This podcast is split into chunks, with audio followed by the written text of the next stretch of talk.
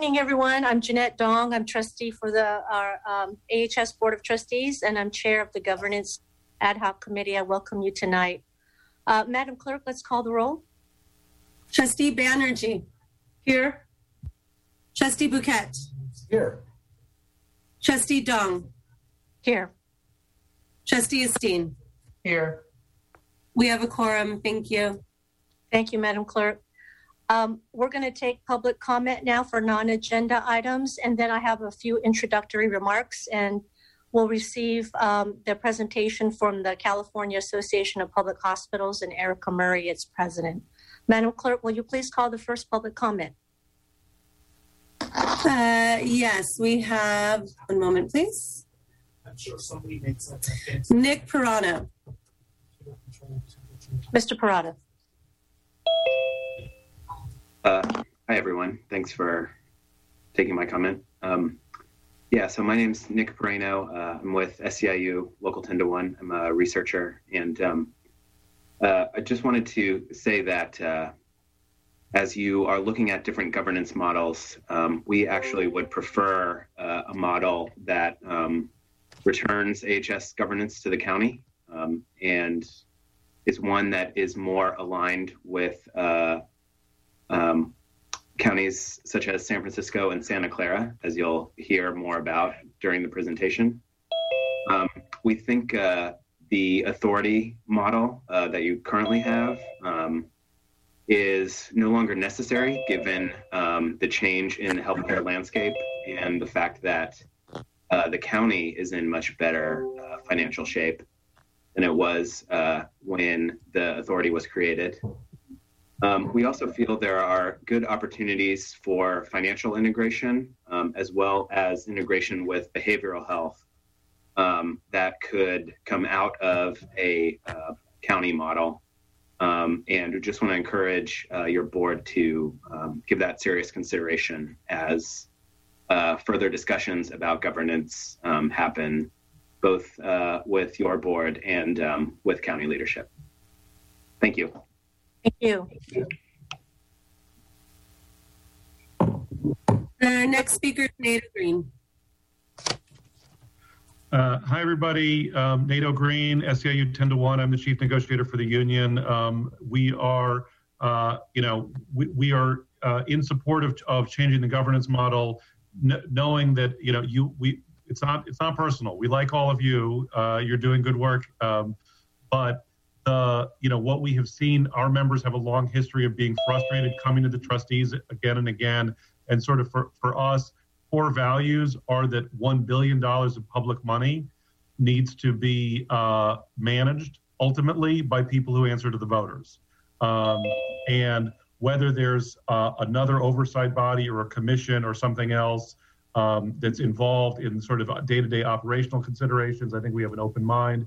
But the combination structure that we have in the authority model of lack of democratic oversight leads to the kind of problems that gave rise to our strike last year, and the kind of breakdown in communication and accountability. And in addition, the financial relationship with the county, we think, is a fundamental problem for a public health system.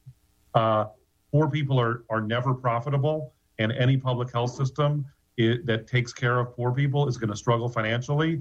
And we think that in Alameda County, given the resources that we have, there needs to be direct public investment in the public health system and public support so that we can meet the needs of the patients.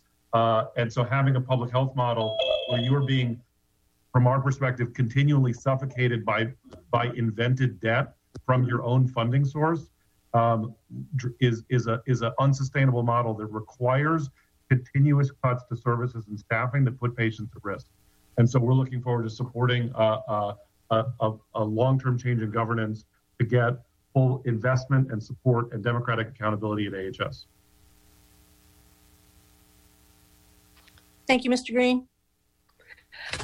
I'd also like to, is that the end of public comment, Madam Clerk? Yes, I don't have any more people signed up. Okay, thank you. I'd like to also welcome Trustee Splendorio. I see he's joined us in our governance ad hoc committee, so welcome, Trustee. A couple of introductory remarks before we receive our presentation and comment from Mr. Jackson. I want to thank my fellow trustees for joining me on the Governance Ad Hoc Committee. As you know, that we have been, the county has formed a study with HMA and retained them to look at our governance structure and other governance structures to see what might make sense for Alameda Health System. And we formed this ad hoc committee so that we can work in partnership with Alameda County staff as well as the Board of Supervisors. You've heard a couple of meetings ago an update from HMA, and you may have heard them say, and many others say, there's only three models of public hospital systems in California. Well, tonight we're going to hear from Erica Murray what some of those models are in California and how they may or may not look like who we are today as Alameda Health System. I do want to say that and mention and acknowledge that AHS has been through quite a lot in the past few years. And my hope is that this process will provide an opportunity to not only heal our organization and our families, but also a chance for us to reflect on what kind of structure will allow us to provide the best patient care we could possibly have for them. And I also want to reinforce and acknowledge that we want to hear from you all, and I appreciate your public comments, but I want to make sure that all the stakeholders who want to speak and provide a voice are allowed to do so. And you can do so during this public comment for this meeting. You can send directly a communication. I think the system received an email from your CEO, Mr. Jackson, inviting comment in written form directly to him or CEO. You can also provide comment during our regular board when we report out on this ad hoc committee. And I invite you to continue to listen and reflect and provide your input, because your input is critical as we partner with the county to resolve this issue. So, and I'm very cognizant of the fact, as the rest of the trustees, that Mr. Jackson is your CEO and he is the person that reports to the board. So I do want to allow some time for him to provide comment on this, on the Governance Ad Hoc Committee process. Mr. Jackson. Thank you very much, Chair Dong. I appreciate the opportunity to address this group. I think this is a meeting that's probably long overdue. 1998 was when the health authority was established, and I think that Mr. Green said something very important, and that is that it was a different time. We were in a different milieu then, and so there needs to be a review and a look at what are the best practices and what are the best models across this state. And we have an expert here in the form of Ms. Murray, who's going to talk to us about that and whether we remain as we're currently configured or it evolves into something that is deemed to be more appropriate in this day and age. I think that's really appropriate. And I appreciate your comment about Chair Dong about getting feedback from the stakeholders. It's really important that we hear from both our internal and external stakeholders as we look to provide input to the HMA team so that they can make the best informed recommendation to the Board of Supes. So I'm grateful for the participation. There are 83 people on the line tonight, so there's a lot of interest in this, and I'm very excited to hear the presentation. Thank you very much. Thank you, Mr. Jackson. I'd like to introduce Erica Murray. Thank you, Erica, for being here. She's president of the California Public Hospital Association, and we're so very fortunate to have her. She's presented before the trustees before many boards of presentations. So we're very happy to have her, and her slides have been posted, and we look forward to hearing your presentation. It'll take about 30 minutes. Is that right, Erica? Yes. Okay. And then we'll have trustee comments and public comment. Thank you, Erica. Thank you, Trustee Dong. And And thank you, everybody. Can you hear me? Okay, great. I like to think I have many talents, but technology is not one of them. So bear with me. As Trustee Dong said, my name is Erica Murray. Let's see if I can share screen. Okay. Here we go. Share. Okay, I think I did it. Yes? Everyone see this? Okay, great. I'm really thrilled to be here. I appreciate the opportunity to dialogue with all of you. And as Trustee Dong said, this is not my first chance to dialogue with the Alameda Health System Board of Trustees, but in many respects, it's my first opportunity to dialogue with you because of the large change in the composition of the board. And I just really want to say what a pleasure it is to meet you. And I hope that this presentation and other conversations we have, you'll see that I can be a resource to you, especially to try to provide state and national context for the very local and specific issues you are wrestling with. So that's what I'm hoping to do today, is really ground our conversation on governance with introducing myself and CAPH SNI, just so you have a sense of where I'm coming from, and then put Alameda Health System in the bigger context of all public healthcare systems in California, and actually even do a little bit of history so that we can you can ground your considerations of possibilities with an understanding of public healthcare systems in California. And then I thought, in addition to doing what I was asked to do, which is talk about different governance models for public healthcare systems, I could also offer some observations and reflections about what public healthcare systems are grappling with today, because I think that might have some bearings on the choices and decisions that I know you will be wrestling with. What you may notice is not on this list is a recommendation. I am not here to offer an opinion about which governance model is better or worse. I trust that you are all well equipped to take in information, whether it's from me or other resources or HMA, and noodle on it and come up with your own sense of better or worse, and do that yourself.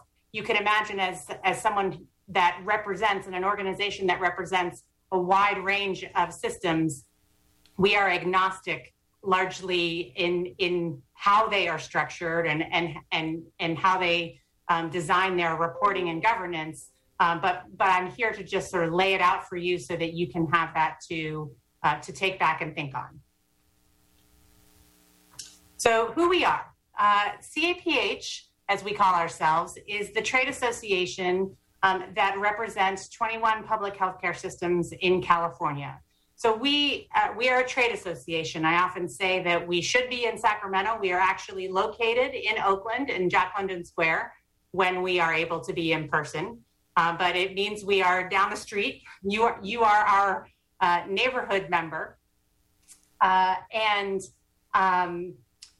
But the kinds of things we do are, I often say, I'm your lobbyist. I'm your lobbyist in Sacramento. I'm your lobbyist in Washington, D.C., and we have a team of about 20 staff across CAPH and SNI that work on your behalf.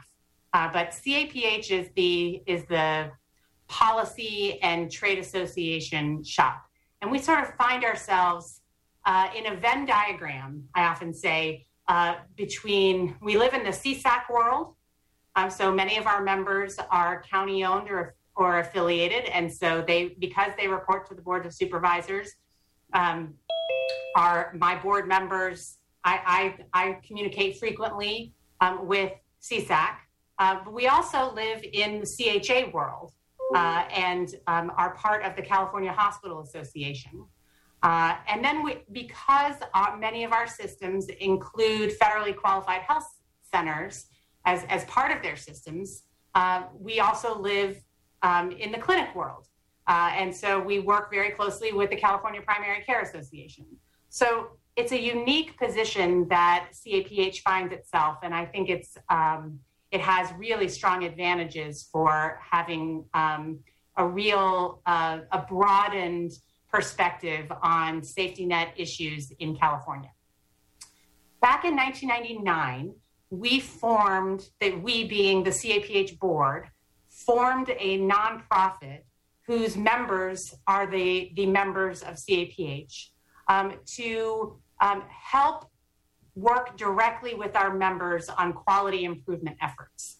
So while CAPH is a 501c6, SNI is a 501c3, and historically received grants from major foundations, California Healthcare Foundation, the California Endowment, Blue Shield, the California Foundation, to help members make direct improvements on tough challenges, and to make sure that no public healthcare system was reinventing the wheel on its own. And so SNI created multi-year learning collaboratives, most of which Alameda at the time, Alameda County Medical Center, availed itself of, whether it was on language access or chronic disease management or ambulatory patient visit redesign, cultural competence, you name it, there was an opportunity to learn.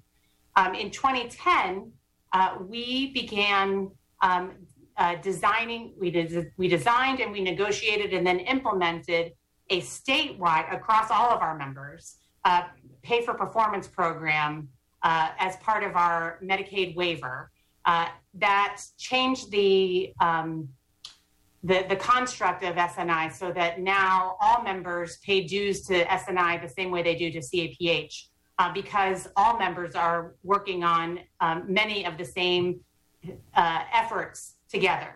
And so SNI grew in scope and size. And now, because there is such a drive towards value-based payments, we are able to apply the expertise that SNI has been able to bring to bear with what works, what metrics make sense, how truly on the ground improvement can be done with our policy development. So although we are two distinct organizations, we often function as a single organization because that's truly how value-based policy works. And so who are our members? We, as I've said, we represent 21 public healthcare systems. They're mostly county-owned and operated. I also say when I'm speaking to other external groups, or affiliated, which is a way of encompassing the health authorities of Alameda and Kern.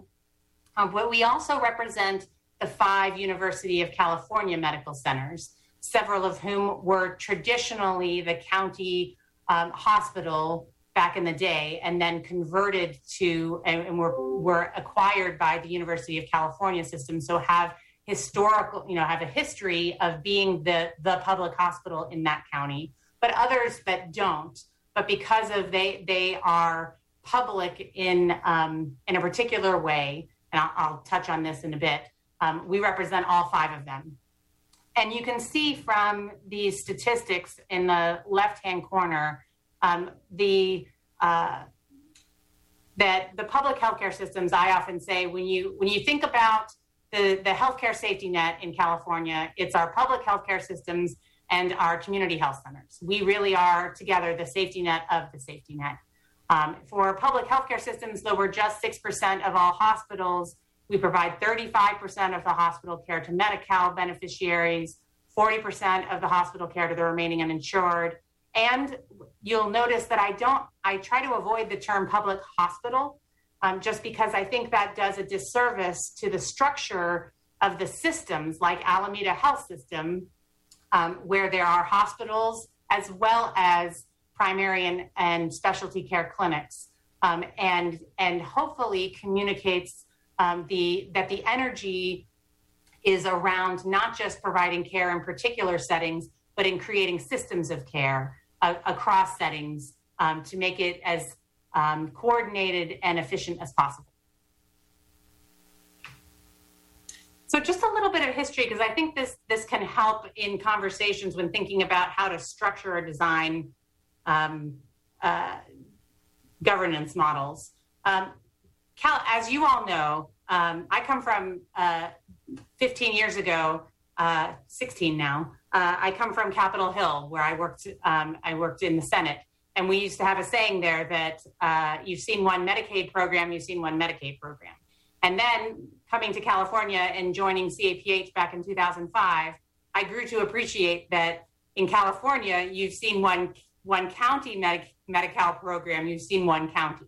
And that is definitely true. But back in the day, in 1914, almost every California county ran its own hospital and took on that responsibility directly for indigent care.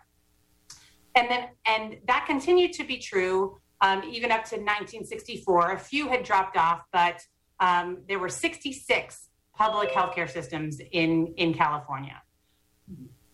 Between the mid 60s and the early 2000s, the business of healthcare changed fundamentally. I don't need to tell this group, but many counties, especially in rural areas and other places like Marin General, the boards of supervisors elected to either close or convert their hospital to a nonprofit or have it be acquired by a larger health system. And so the number of nonprofit hospitals grew and the number of public hospital systems declined. And since I have been with CAPH since 2005, the last two conversions or closures were in LA with the conversion of Martin Luther King Jr. Drew Hospital to a nonprofit and the total closure of Tuolumne General Hospital. Two examples, I think, of counties deciding for different reasons that being in the business, so to speak, of running a public hospital system was too great a burden, primarily economically. And so now we have the 21 systems that remain. And just to paint a picture of what makes the public healthcare systems that remain so unique, most patients in public healthcare systems are on Medi-Cal or uninsured. And we'll break this down and by comparison in the next slide. And as I said, they are true systems of care, providing the range of services from trauma, emergent, burn, all the way to prevention. And it varies, across the settings, but by and large, they are all systems. And of course, provide public good services in many places that no other provider is willing to provide because of the high costs associated with those services, primarily trauma, burn. We also provide a fair amount of training, and just in these 21 systems, we train half of all doctors across the state. So there's a very important training component that public healthcare systems provide for the state.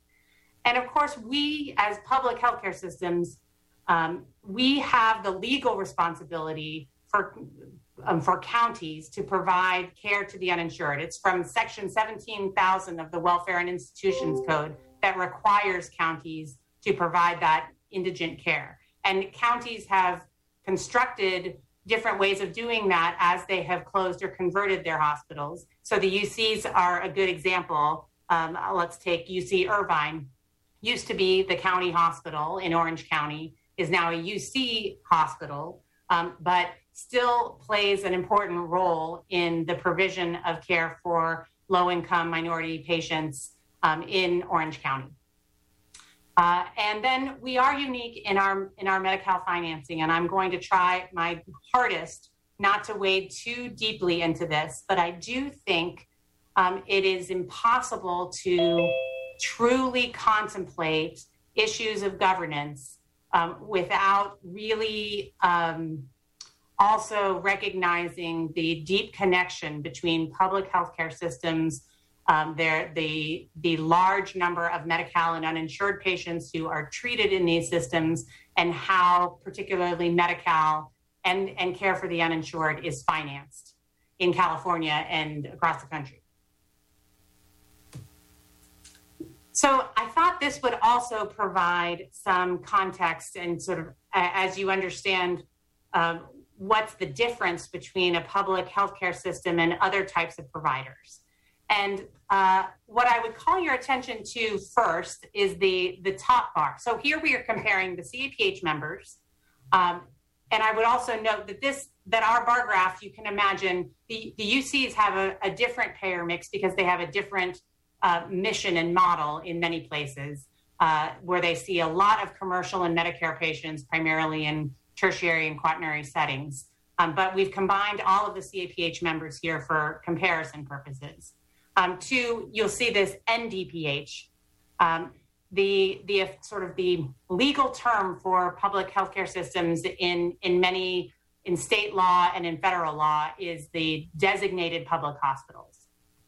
That is to distinguish us from quote unquote non-designated public hospitals, which refers to district hospitals, which you all have an appreciation for understanding the composition of Alameda Health System, including multiple entities, that a non-designated public hospital is public by virtue of being part of a healthcare district, but is distinguished from a designated public hospital because it does not have the Section 17,000 obligation. So typically, and it varies again across California, typically district hospitals look different than so-called public hospitals. And then the third column compares us to other private hospitals, mostly not-for-profit, but also investor-owned. So when you look across the top, you see that for commercial patients, the commercial bulk of business is largely the same, which may be surprising, but of course, it's the setting in which that commercial care is provided. And of course, in public hospitals, providing so much trauma and burn services, most of our commercial patients come in through the emergency room to receive that life-saving care.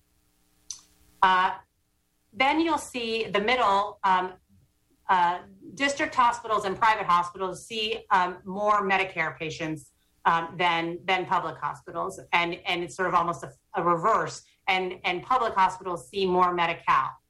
The thing that makes me the happiest, I have to say, having been with CAPH for 16 years and knowing how these bar graphs have changed, is how small the light blue piece is. That we are on the other side of the Affordable Care Act.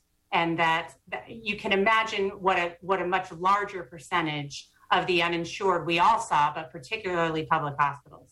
So this is, I have to say, when I look at the bar graph for CAPH members, this is the bar graph on the front end of the ACA that we always wanted to see. Although, of course, we would want that light blue to be zero, and we're still working towards it, but this is tremendous progress in terms of coverage expansion. So to the topic at hand, I hope I'm a big believer in providing sufficient context before we get into sort of the nitty gritty and the substance. But I hope that you can see the range of public healthcare systems across California, ranging from the big kahuna in LA with its 4 hospitals and clinics, and then you have San Mateo, which is a smaller hospital. They have a lot of differences, but they also have a lot of shared similarities and characteristics. But those differences, and you've seen one Medi-Cal program in California, you've seen one Medi-Cal program. They do play out in terms of how the governance has been structured. So the first model is what we'd call an umbrella or super agency structure, where many different departments, often they're not all the same, but generally behavioral health, public health, and healthcare are concentrated under a single agency, and that is how it works in Santa Clara and San Francisco, Contra Costa, Riverside, Ventura, and San Mateo. And so for just as a point of clarification, sometimes those agency heads are sit on the CAPH board. So the agency head for Santa Clara is the CAPH board representative. And I think it's a good moment to clarify that for Alameda Health System, under its authority, although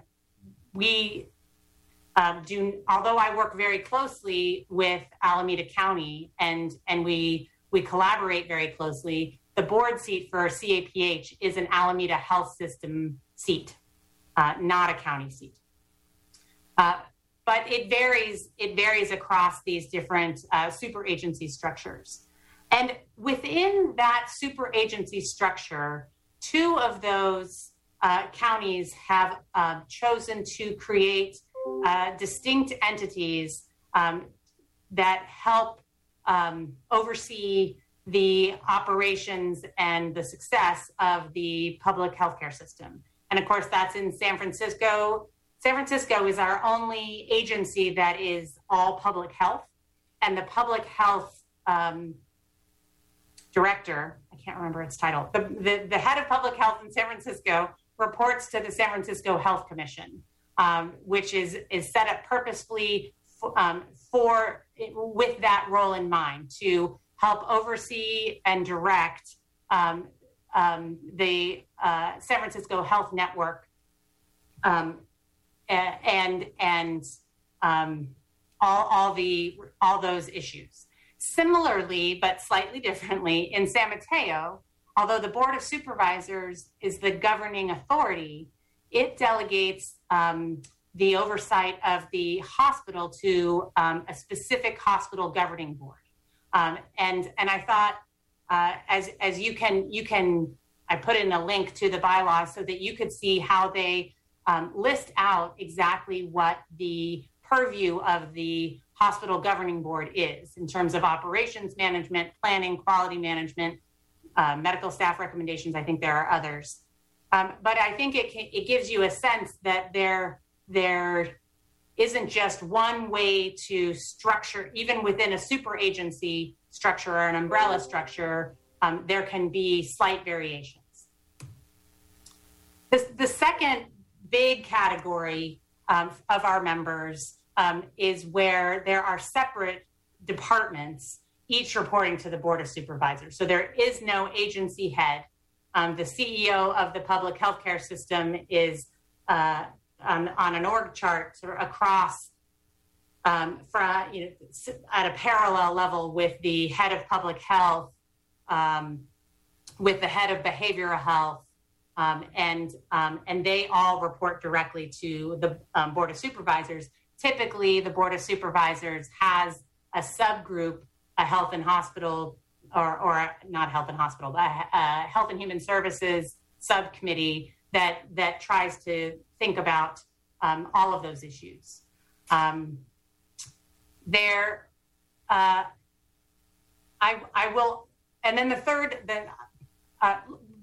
get to the third model, I will say that one factor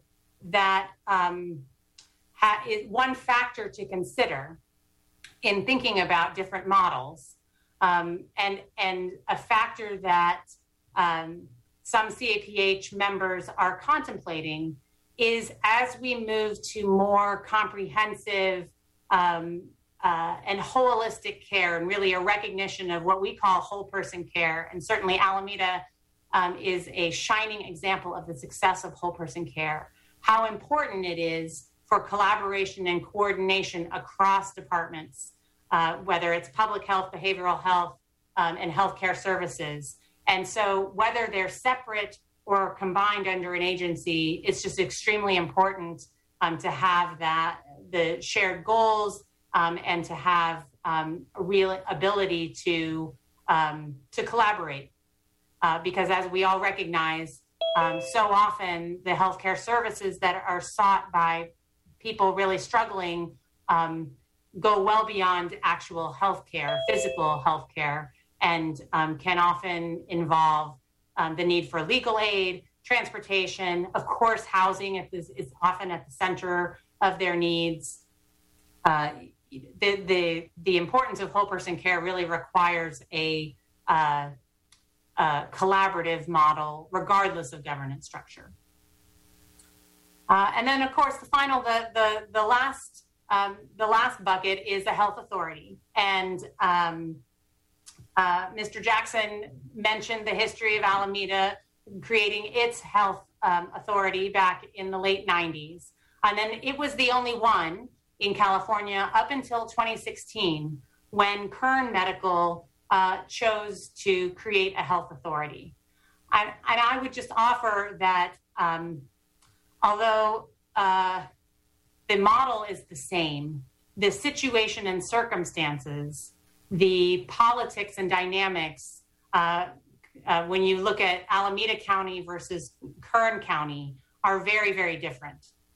There are some public healthcare systems that continue to exist today, but exist in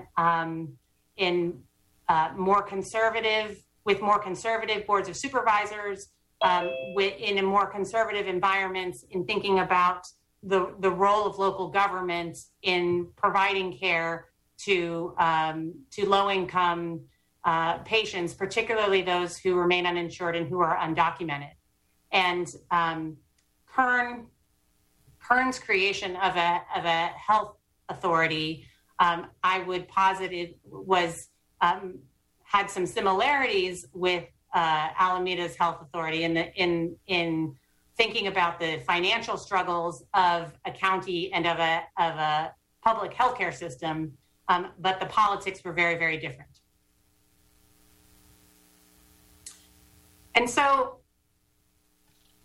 it almost regardless of the governance structure, I really felt like it was important for you to know, as you're thinking about the pros and cons and issues and options, what California's public healthcare systems are facing today. Not because I encourage an in the moment decision, of course, but because I do think there are some long-term challenges before us, and I think it's important for you to know about those, and also to be, with full disclosure, I wanted to share with you some of the issues that I would love to talk with you more about in the future, with the full board or however would be most helpful. But I think as a board of trustees, these are the things that you should know are sort of the policy and political context in which Alameda Health System sits. So, of course, the top one on the list is COVID-19. I will tell you that I am spending 90% of my time right now on vaccines and talking with counties and with hospitals and with the third-party administrator, Blue Shield, and with many state officials on how that program is being designed and how public healthcare systems in particular can play an important role in ensuring equitable distribution to low-income communities, and how we can, for example, ensure that an online portal, which can be considered important for consistency purposes across California, but how an online portal doesn't automatically favor those who have access to the internet and who are not able to sit at home and just click refresh. So how are we going to really reach the patients who are served at public healthcare systems, and how can we partner with the state and Blue Shield to do that? And then, of course, although the hospitalization rate is going down, we still have a lot more to go for to be on the other end of this crisis, and testing remains a key piece of that puzzle as well. The second major issue facing the public healthcare systems has to do with our long-term financial sustainability, and I say that really importantly because it's I think you all probably appreciate on the face of it, Medi-Cal has never been a fully financed vehicle for care to low-income minority populations. And as the state has not increased its contributions to Medi-Cal, that has pushed the responsibility for financing the what we call the non-federal share, the local match of Medicaid or Medi-Cal, to counties and to public healthcare systems.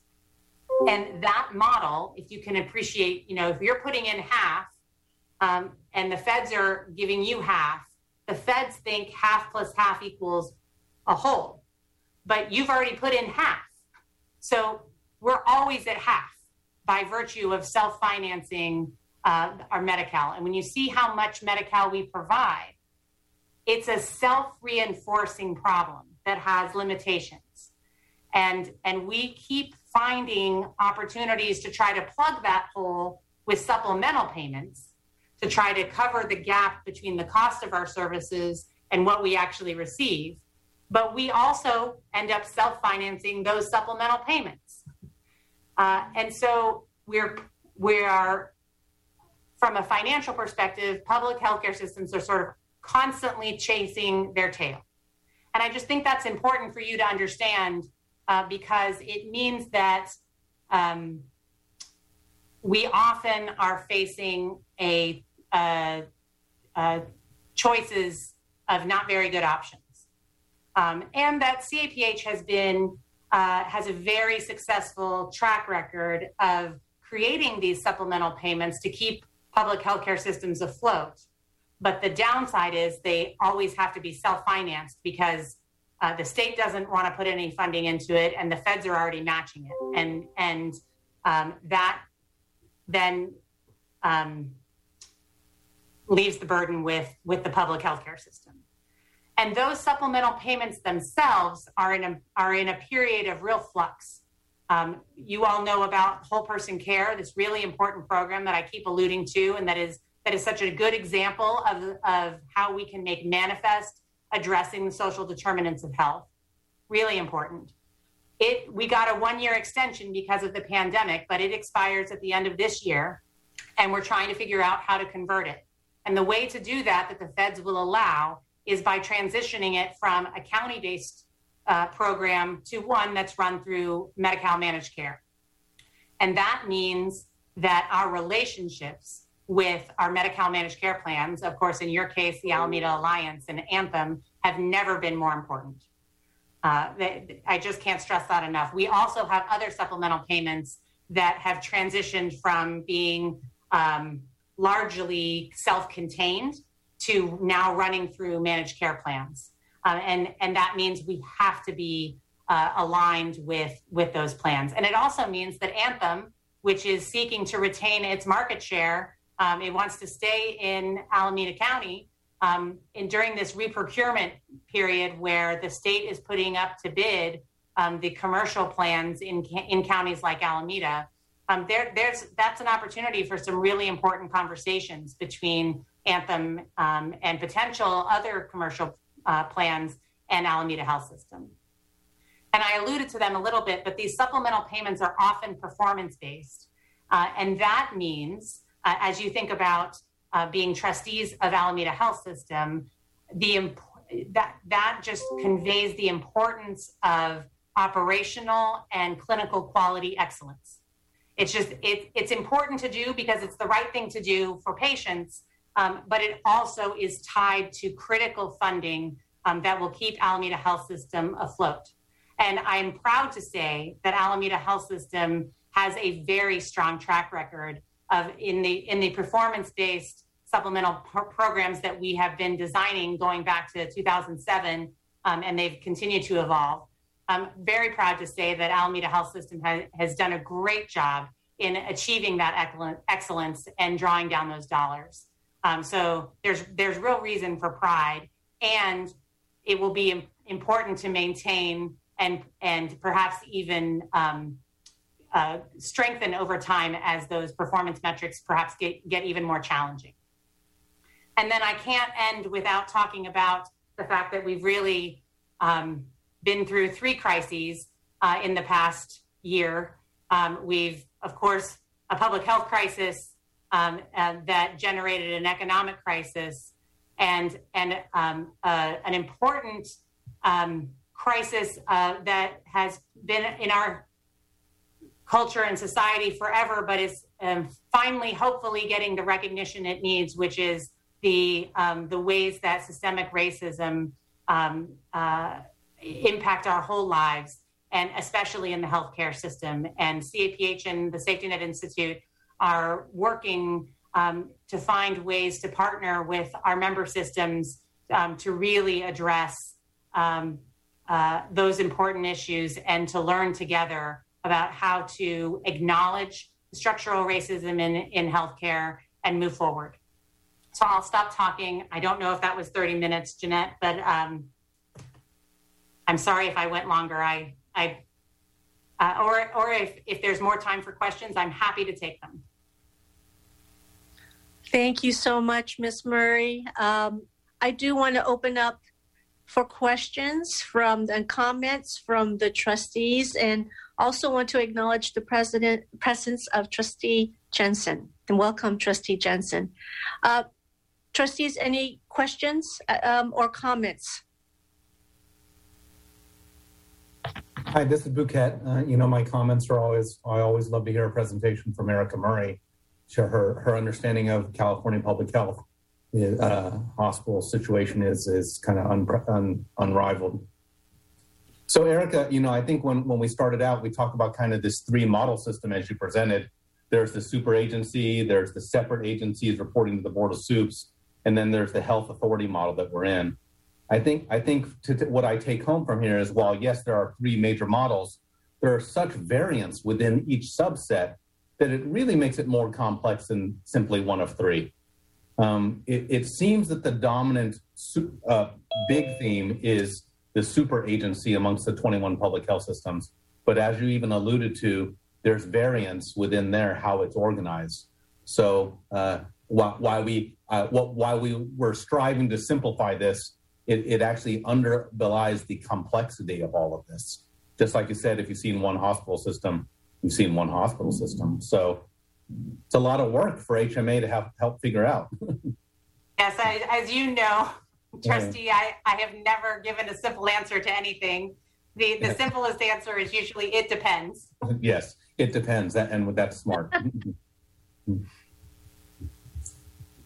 Other trustee comments and questions? All trustees? Yeah, this is Kinkenny. I wanted to know because it's so vital moving forward, no matter what model we choose, that the integration and the coordination between public health, HCSA, AHS, is from the patients and the community's point of view as seamless as possible, the continuum of care. Is there one, as you're thinking about it, where that shines for you, where you see how well the coordination is happening? It's a tough question to answer, and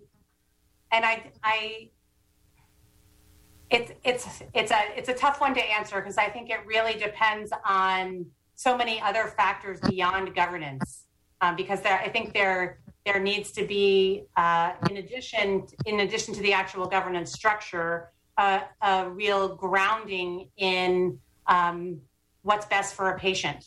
And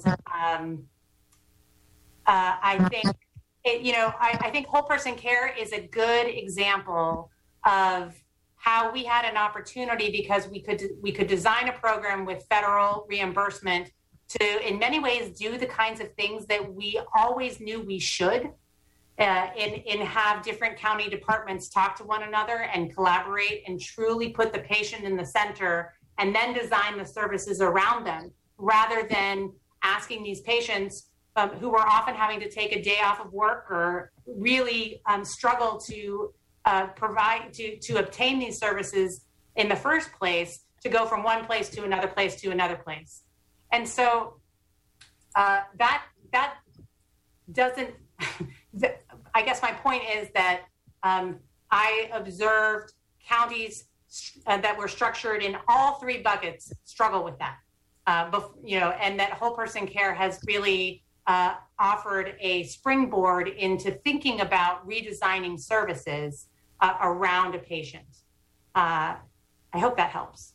Yeah, no, thank you. That does help. And also kind of thinking about like San Mateo County, besides the different departments within the county system, but that consortium of hospitals, which also takes into account the non-public hospitals and how might there be better interoperability and coordination between the other hospitals within the county as well. Erica, thank you. Thank you, Trustee Banerjee. We have a question from a participant regarding your presentation, Erica. They are wanting to understand and get a definition in your presentation of what structural racism means to the patients of Alameda County, specifically at community hospitals. Goodness. I didn't come with a definition. I know that this is, it's such an important issue and one that I think merits organizational reflection on what we as organizations mean by structural racism and how we can acknowledge how it has impacted the care we provide, the way we've structured services. I mean, really do some important reflection and that can lead to some profound change. So I just look forward to the process with all of you to start with something like a definition, a shared agreement of what we mean by structural racism, so that we can then do that important work. Thank you. Other trustee comment and questions, please. Yes, Trustee Esteen. Yeah, I think the structural racism question is pretty spot on, because I think as we talk about financing and governance and the fact that 50% of all docs are trained by only 21 systems within the state, that's a serious unfair burden and also a huge benefit to our society.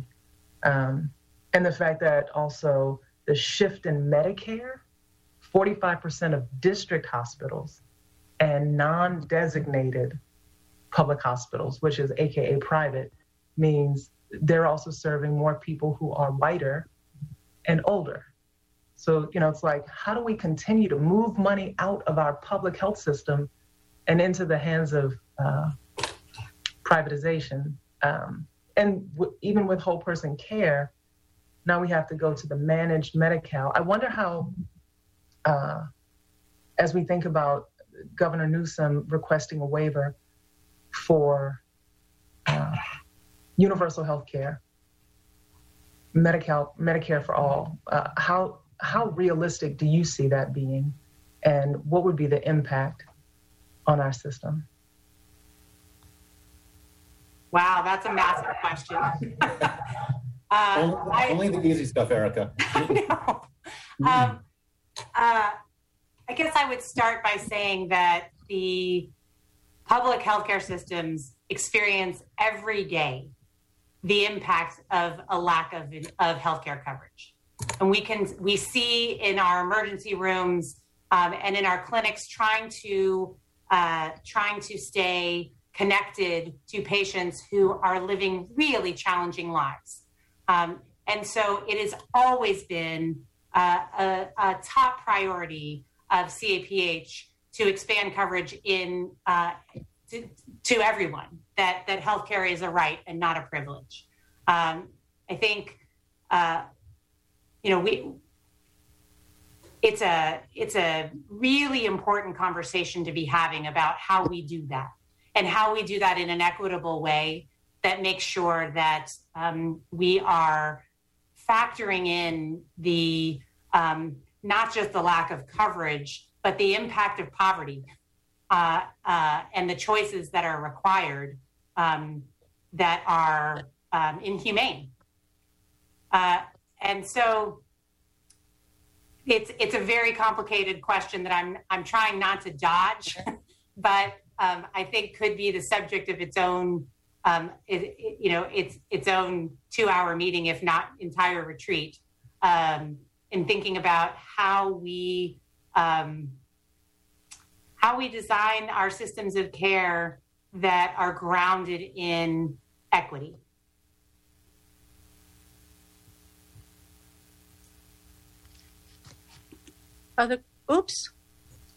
Yeah, Eric, there is one question from the audience, and the question, and I'll ask the person who asked the question if they could clarify if it's not entirely clear, but the question is, which governance structure incorporates community clinics that may not be part of its system?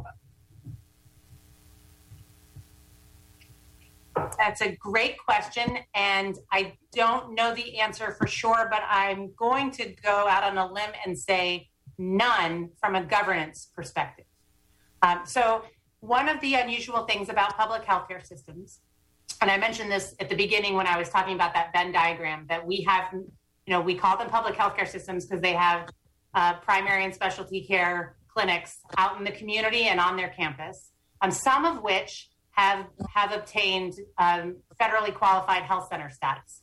So we have FQHCs, which are usually nonprofit private clinics. And so we work very closely with CPCA. I work very closely with Ralph Silber and the FQHCs and the consortium in Alameda. He's a great supporter, as you all know, of Alameda Health System, and he was on the board of SNI for a long time. In terms of governance, though, even though our public healthcare systems can have FQHCs, that's a payment model, really. It's a designation, but it's really a payment model. There is no true governance model that incorporates other community health centers. Instead of governance, I would put that in the category of collaboration. And is it, as you think about how you want to design the governance, but also then how do you want to foster collaboration? And again, just knowing your safety net leaders in Alameda, there's a long track record for many years of close collaboration between Alameda Health System, the clinic consortium, and the Medi-Cal Managed Care Plan. It's hard. I can't think of any major thing that's happened, any policy or development that has not involved very close dialogue across those entities. Thank you. Madam Clerk, if we have any other public comment, is it possible just to unmute them and hear the question from them personally? Are there any other comments from the public that we can just unmute? There is another question that I received here. Is it from a public? Can we just unmute the participant, please, Michael? Yes, everybody can unmute themselves.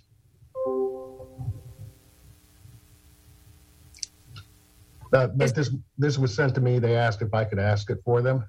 Okay, go ahead, Mike. So this question is, what governance structure will best put the choice of how this system and its funding gives county residents the biggest say in how the system operates? I don't feel equipped to answer that one. I think that there's a fair amount of subjectivity involved in that, but I do think it's helpful to try to think of, in terms of a process, what principles or elements or components the Board of Trustees will want to see or sort of factors to consider and prioritize when thinking about a governance structure. Okay. Mike, do you have any other emails requesting a question and answer? Hold on just one second. I would like, Madam Clerk, if possible, I would enjoy hearing the voices of our stakeholders. I think the other trustees would also. If people do have questions, please use the raise hand signal And I'm going to ask the Madam Clerk to unmute those people who have their hands raised. We would really enjoy hearing from you. I appreciate going through Mr. Moy, but I really would love to hear your voice, and I think the others would too. And Mike, do you have any other questions? Because I actually have a question for Erica. Yep. So here's a question. During this discussion of governance and management of our publicly supportive health system, many different controversies are framed as, quote, being best for patients, end quote. What are recommended frameworks for determining patient-centeredness and patient impact of governance options and other decisions to be made?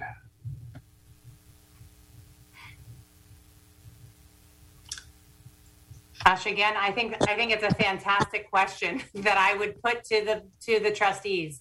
And as another, similar term that I appreciate, I'm throwing out there without a real definition. More, I think we all have our own understanding of what that means, and it will be an important part of the process to discern what Alameda Health System means by being patient-centered. I would, with your permission, Madam Chair, I would support what Erica said and further say it would first start being declarative about what we envision for the patient's voice. And then once we are declarative about it, then instituting the structures wherein that can be executed. Patient advisory boards, our patients on clinical evaluation committees, et cetera, et cetera, et cetera. So I would agree that this is a great opportunity for every single hospital system in this country, and that obviously does not exclude us. But it starts, in my opinion, with being declarative about it. Actually placing the patient at the center, and that would be in clinical design. We've done some of these things here in fits and starts. We moved orthopedics to a fourth floor to be near radiology, so patients didn't have to walk and so far to get to radiology. So it starts with those little things, and then the opportunity for our CEO is to help assess our approach to patient-centeredness.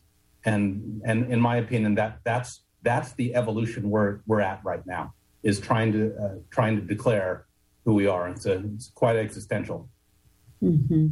And I'd say that even as we use like models for quality, even for strategy, kind of using the steep thing of like what is safe, what kind of structure would give us the most timely, effective, efficient, like even as we are generalizing, but to the best of our ability, that model, using that filter too for a lot of our decision-making process.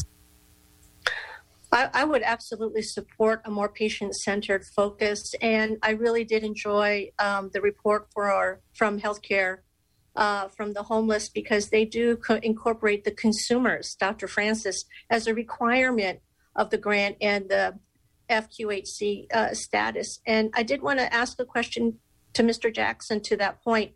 How many patient advisory committees, or do we have patient advisory committees currently? So I'm only aware of the one, which is the Healthcare for the Homeless Consortium. There may be others. Actually, I'm sorry, there's two, because I attended one at Alameda Hospital just last week. And so the homeless one and then the one at Alameda Hospital are the two that I'm aware of. I will put the caveat that I'm not, in my 3 weeks here, I've not heard of any others, but I certainly do support the concept. And I think it's a wonderful point. Ms. Murray mentioned earlier how we have performed in terms of the quality incentives, and she acknowledged that AHS has been successful, but I just think there are a lot of opportunities for us to really be focused on the patient at all times, and that's something I endorse and look forward to pursuing further. Thank you. Mm-hmm. Any other trustee comments before I ask the question? Other trustees? Trustee Splendorio, Jensen, any other comments? I don't have any comments, but I have a series of questions, if you don't mind. Go ahead. Is that Splend? Yes, yes, ma'am. Please. Thank you for acknowledging me, Jeanette. Erica, I'm Splendorio. Hopefully, I just want to understand. I'm new to all this. So when you say there's 21 public health systems, Are they in 12 counties? I just want to understand how many counties have public health systems and how many, and I can do the math to do the rest. Just tell me how many there are. It's 12. They're in 12 counties. But so, you know, LA has 4. I mean, I can't do it off the top of my head, but they're located mostly in urban areas. And some places have both a public hospital and a UC. So like San Francisco has Zuckerberg, and the Department of Public Health, but also UCSF. And there, of course, there's UCLA in LA. So there, I refer you back to the map. Yeah.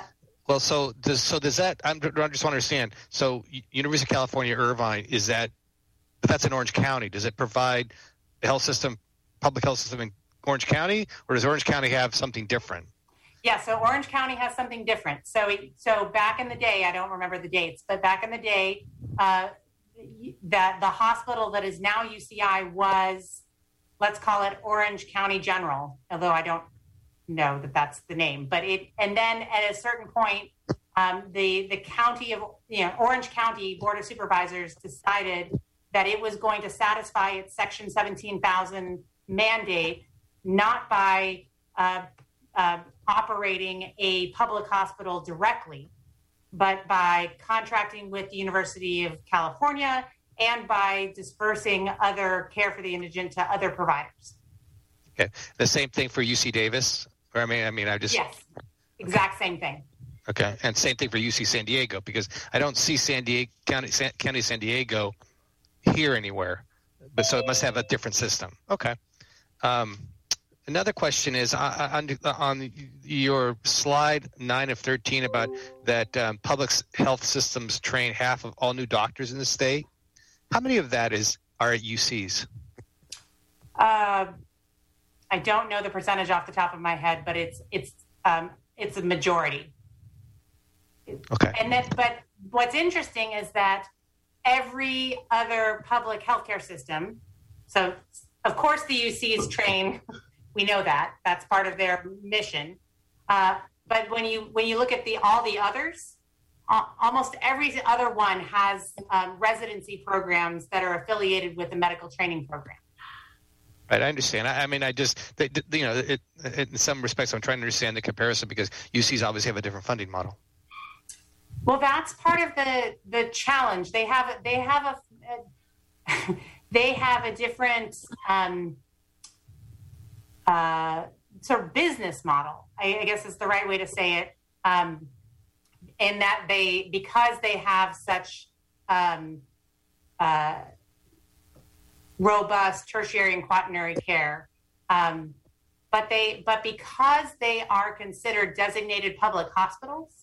And because they are considered the same type of local unit of government as public healthcare systems, they are considered, quote unquote, designated public hospitals. So at a certain point, we just decided, okay, well, we're doing all of this very detailed, arcane work about Medi-Cal financing in particular that encompasses the UCs. And we had UCI and UC Davis as part of our membership. We just decided to call it and bring them all in about 2013 because we were doing so much work in terms of Medi-Cal financing for all of them.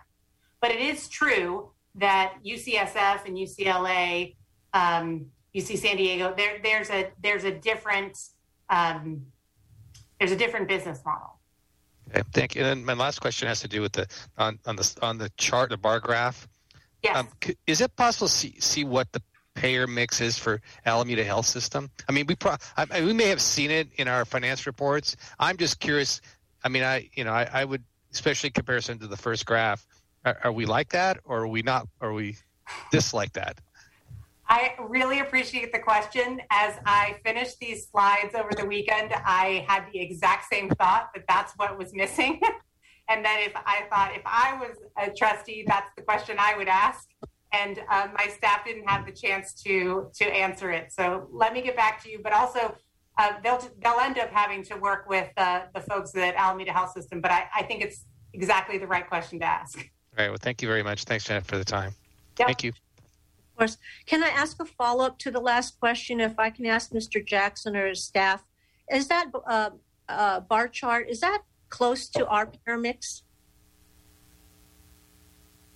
I would not be able to say offhand. I can certainly pursue that and get back to you and the trustees, but I wouldn't want to hazard a guess without reviewing that further. Okay, thank you. Sorry for putting you on the spot. Not at all. I want to just also acknowledge that Mr. Moy has unmuted everyone, and if you would like to make a public comment, please use the raised hand icon, and the clerk will inform us that you have raised your hand. If you wish to also go, or you may still go through and be anonymous through Mr. Moy, and he can answer the question for you. But I wanted to ask, as we're waiting for people to raise or not raise their hands or provide comment, Erica, is there a model that in your neutral opinion, does a better job of hearing the clinical voice of a system versus the operations? Again, I think that it's such an important question to ask. I think that you can look at some of these models and find examples where the clinical voice is vocal and and influential, and then those in the same bucket where that's not true. And so I think that what will be important for you is to think about the kind of and what it seems what I'm hearing is bubbling up are some concepts or principles that you want to consider about what's important to you as a set of trustees in thinking about and how to apply that to governance. And then a recognition that governance is not going to be the end all and be all in terms of the solution to achieving what you want to see with those principles, or perhaps with elements of what you may be creating as a vision, that that governance is a piece of that puzzle. That's going to require some other commitments. Thank you. Comment from Michael Floyd. Okay, can we unmute Michael Floyd, please, Madam Clerk? Yeah, thank you for allowing me the opportunity to speak to you. One of the things that is challenging for me to understand when you talk about the governance model, it's my understanding that one of the biggest limitations on the current structure that is funding, and how they have to request the funding from the Alameda County Board of Supervisors, and how they consistently run at a deficit. So my actual question is, of these governance models that you presented today, which one allows for the greatest flexibility in funding, and how does that work with the various hospitals that are under their control? Say, for example, San Francisco General, as well as San Francisco County, right? They have a fully funded model, if I'm not mistaken. Mr. Floyd, that is such a great question. What I was trying to suggest is that there are some financial issues facing all public healthcare systems, irrespective of governance structure. That the reality is, because so many public healthcare systems see mostly Medi-Cal and uninsured patients, and the funding for those services is so limited, our constant goal is to try to obtain enough payment that you actually achieve you meet your costs, which for other hospitals that, that is not, they're trying to, even though they're not for profit, they're always trying to make a margin, right? And we are always just trying to hit our costs. At the same time, it is important to acknowledge that the Alameda authority model came with it an agreement with the county involved, I don't want to use the wrong term, and because I'm a statewide person, I don't want to misspeak.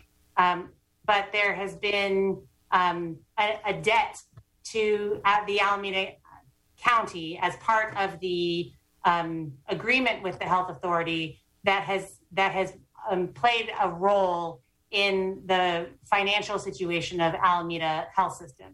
And so to contrast, for example, that was not true when Kern Medical spun off from the county. So they did not incur a significant amount of indebtedness. So there's lots of factors to consider. I don't mean to be flip about it, but there's no simple answer to your question, although I think it's a very, very important question to ask.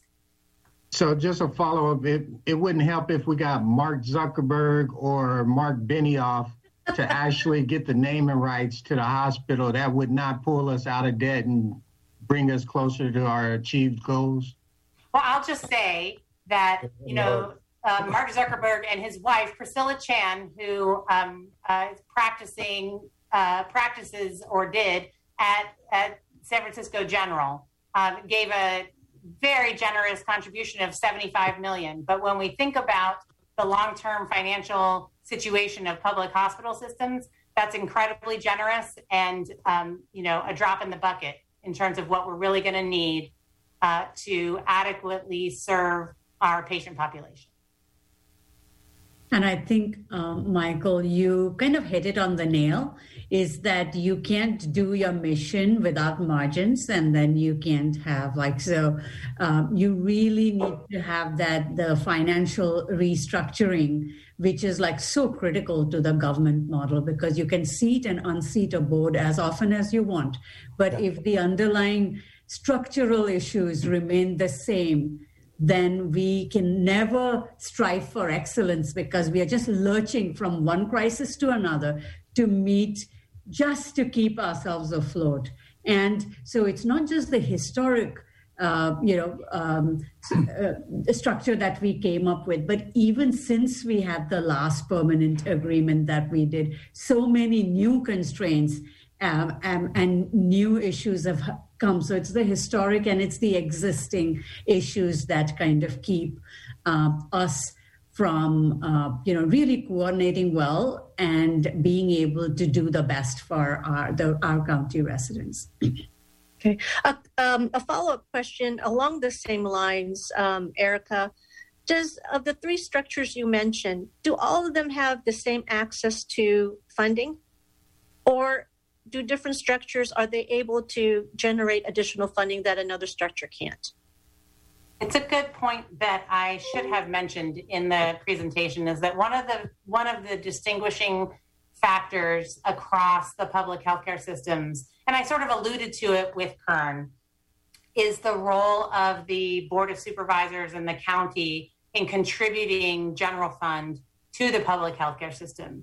And there's a very that ranges from San Francisco all the way down to, there are a whole host of counties that contribute zero to their public healthcare system. Mm-hmm. And then sort of everything in between. I think it's an important component to add to your list of considerations is what role do you hope the county will play in supporting the long-term financial sustainability of Alameda Health System? I know that has to take into account the history and then also the future. But there's that is a really important question. Are all of those structures able to leverage fiscally other federal funds like IGTs or federal claiming and match? So all three structures are able to access that type of funding, all three? Yes. We don't, yes, is the short answer. I'll leave it at that. It can get very complicated very quickly. Yeah. want to acknowledge a couple of things before we move on. Ms. Williams sent Mr. Jackson an email that in terms of a patient, additional patient advisory committee, the SNF has a SNF resident committee. And also, I do believe Mr. Moy has a question, another question from the audience. Mr. Moy.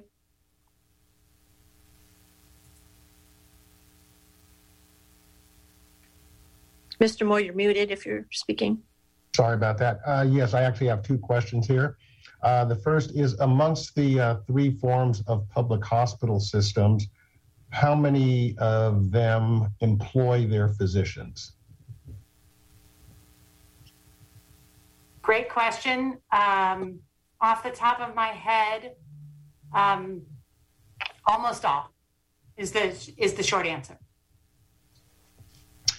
And another question, many of us were surprised to learn that our board of trustees is basically comprised of volunteers that generously give of their time, but have other full-time paid commitments.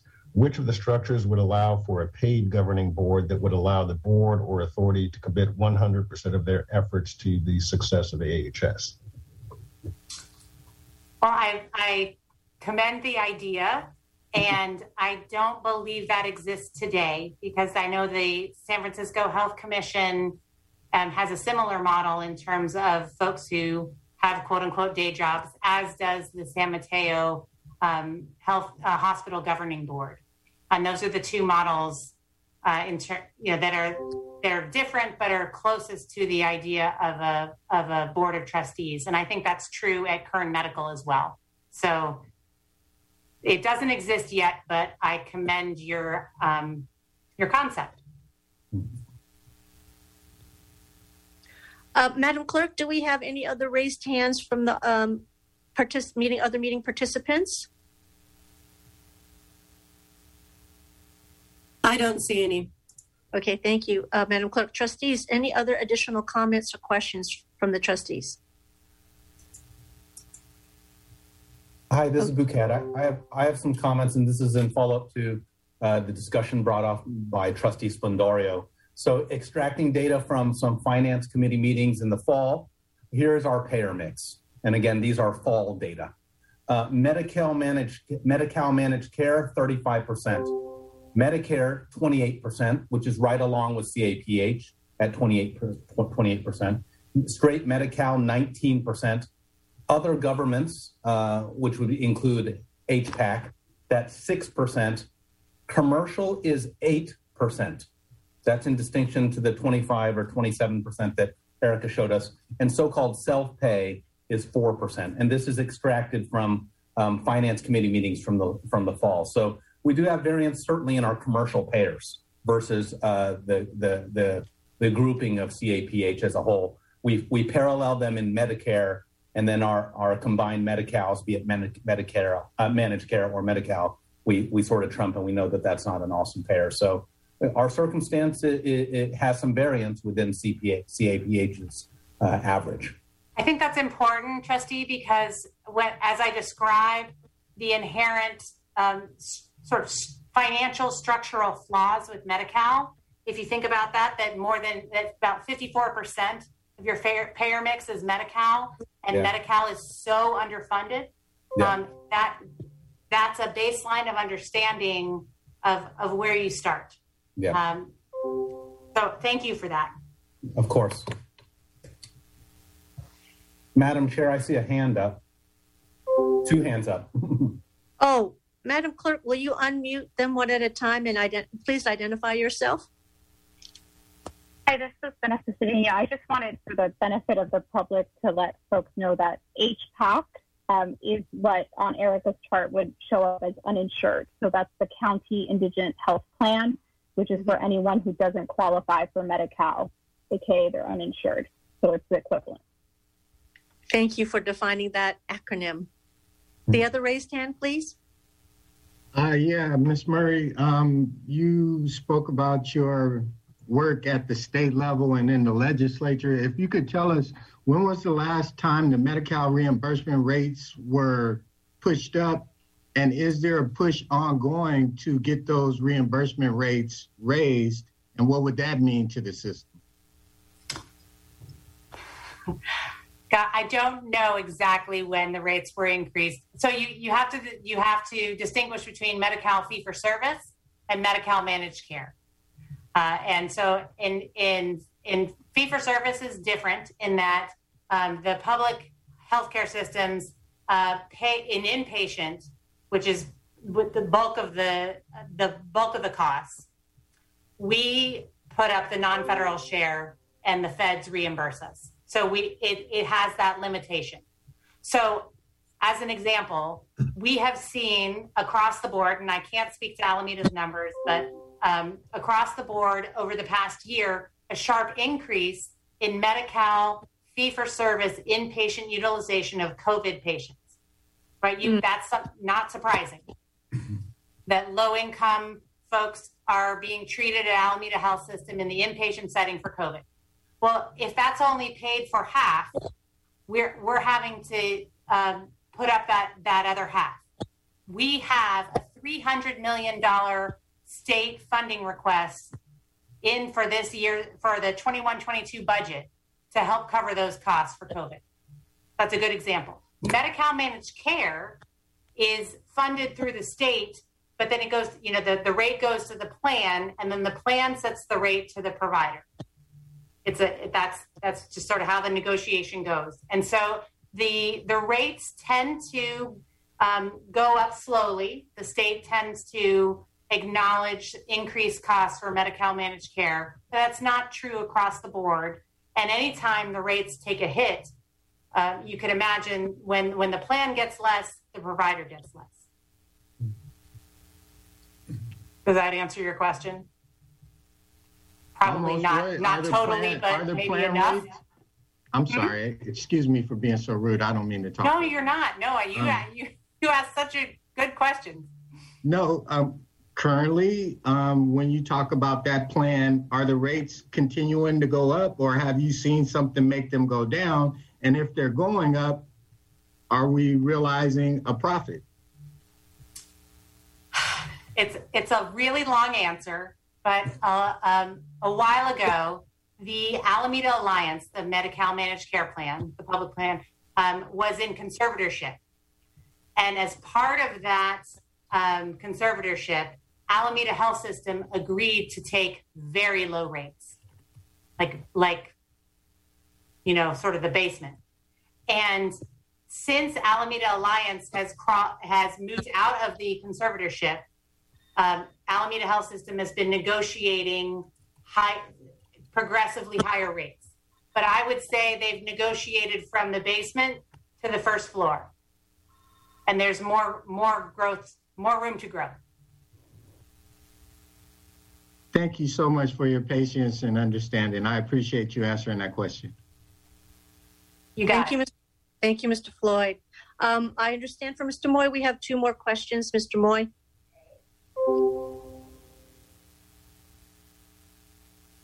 Yes, so the first question is, AHS has examined its governance model once before. Is there an opportunity to review historical records to determine what worked and what areas we should avoid? It entailed looking at various models across the state.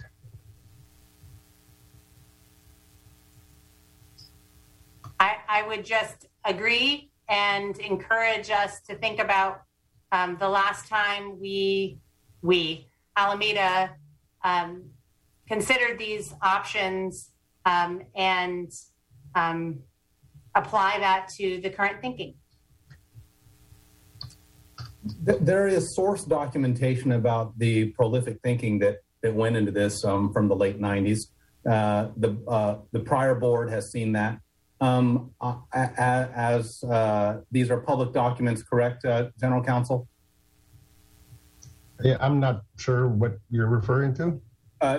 Remember the documents you gave to us last year to the full board, which kind of outlined the thinking around the health authority model development from the 90s? You've given to that us previously? Yes, that's a public document. That's the feasibility study that was conducted by the county when they were trying to decide what the new model would be at that time.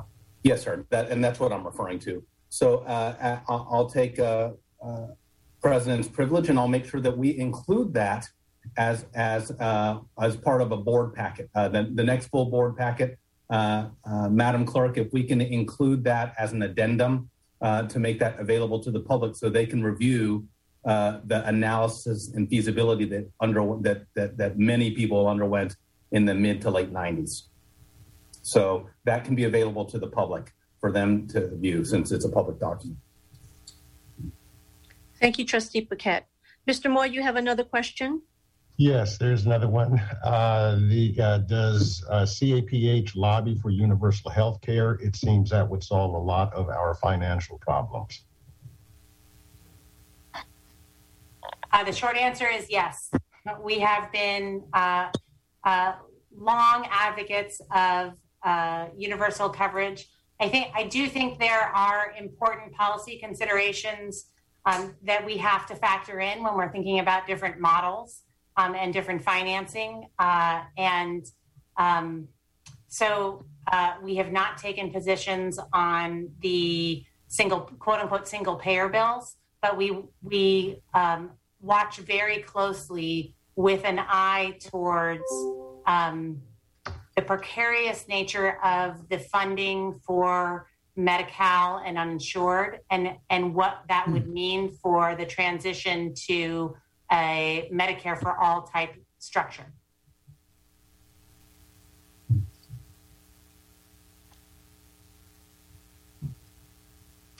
I'm sorry, hang on one second. Mr. Moy, is there another question? I don't have any.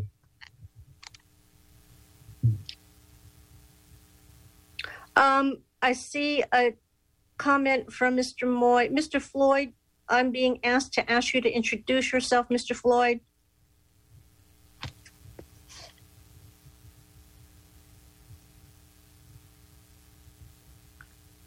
Mr. Floyd, are you muted?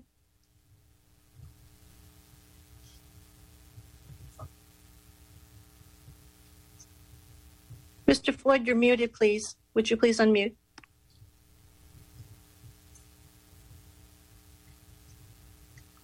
Okay, as we are waiting, are there other trustee comments or other raised hands? Okay. All righty. Well, we're very efficient, and I want to note to the other trustees that I'm ending on time. I'll always screw it up for you if you don't mind. And go ahead. To say. Mr. Floyd is back on. I'll cede the floor to him. Thank you. Mr. Floyd. Yes. I'm sorry I had to step away for a minute. I don't know if there was a direct question to me or something that needed a response. Yes. A member of the public contacted Mr. Moy to ask you to identify yourself, to introduce yourself.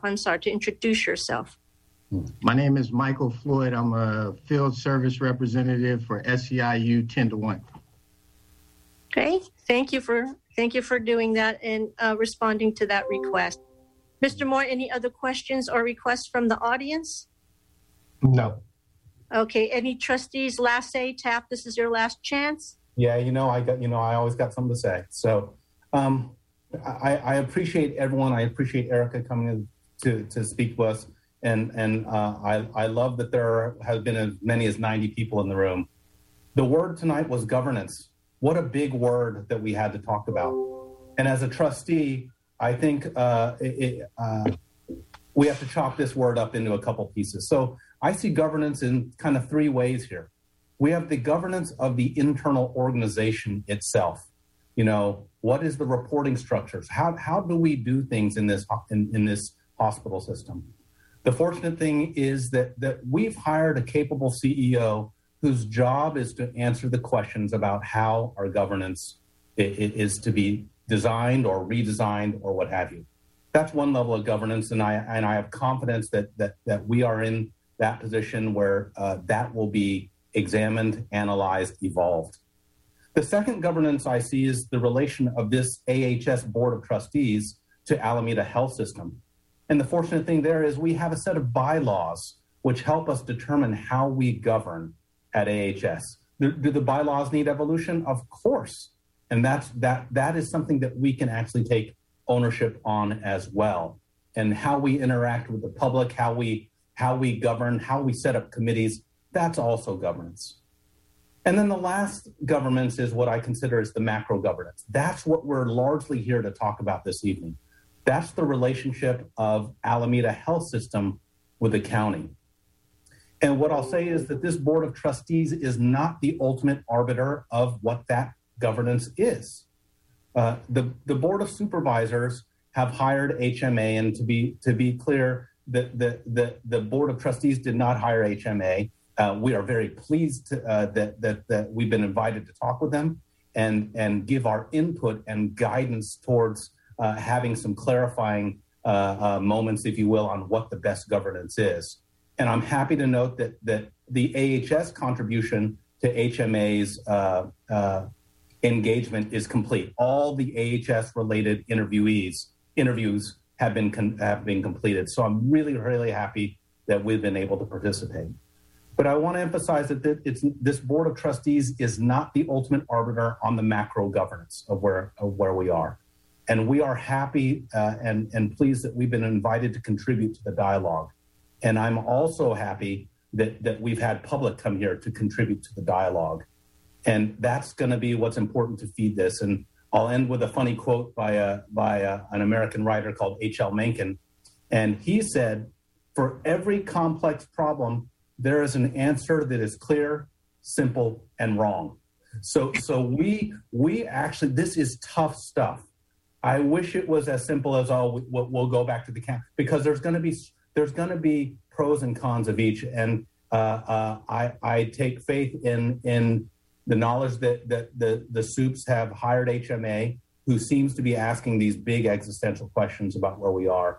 It seems that HMA is on the pathway to meet the initial kind of deadline for presentation in March, but we're still talking with our Board of Supervisor partners and colleagues about how that is, and we hope to be in receipt of that. And I want to be appreciative to the Board of Supes, HMA, the trustees, the public, Erica, everybody who's trying to help us make the best decisions on how this system positions itself for optimal success for itself and for, therefore, its patients. So now I'll shut up. Thank you for those sage words, Chair Bouquet. I want to thank Erica Murray from the California Association of Public Hospitals and Health Systems. I've enjoyed the conversation tonight and hearing the voices of our stakeholders, and I'm hoping to have another meeting next month. So I look forward to all of you coming again and hearing the status of our governance structure investigation. And I thank these for being part of this ad hoc committee, as well as those other trustees that joined us this evening. So thank you so much, and let's adjourn the meeting.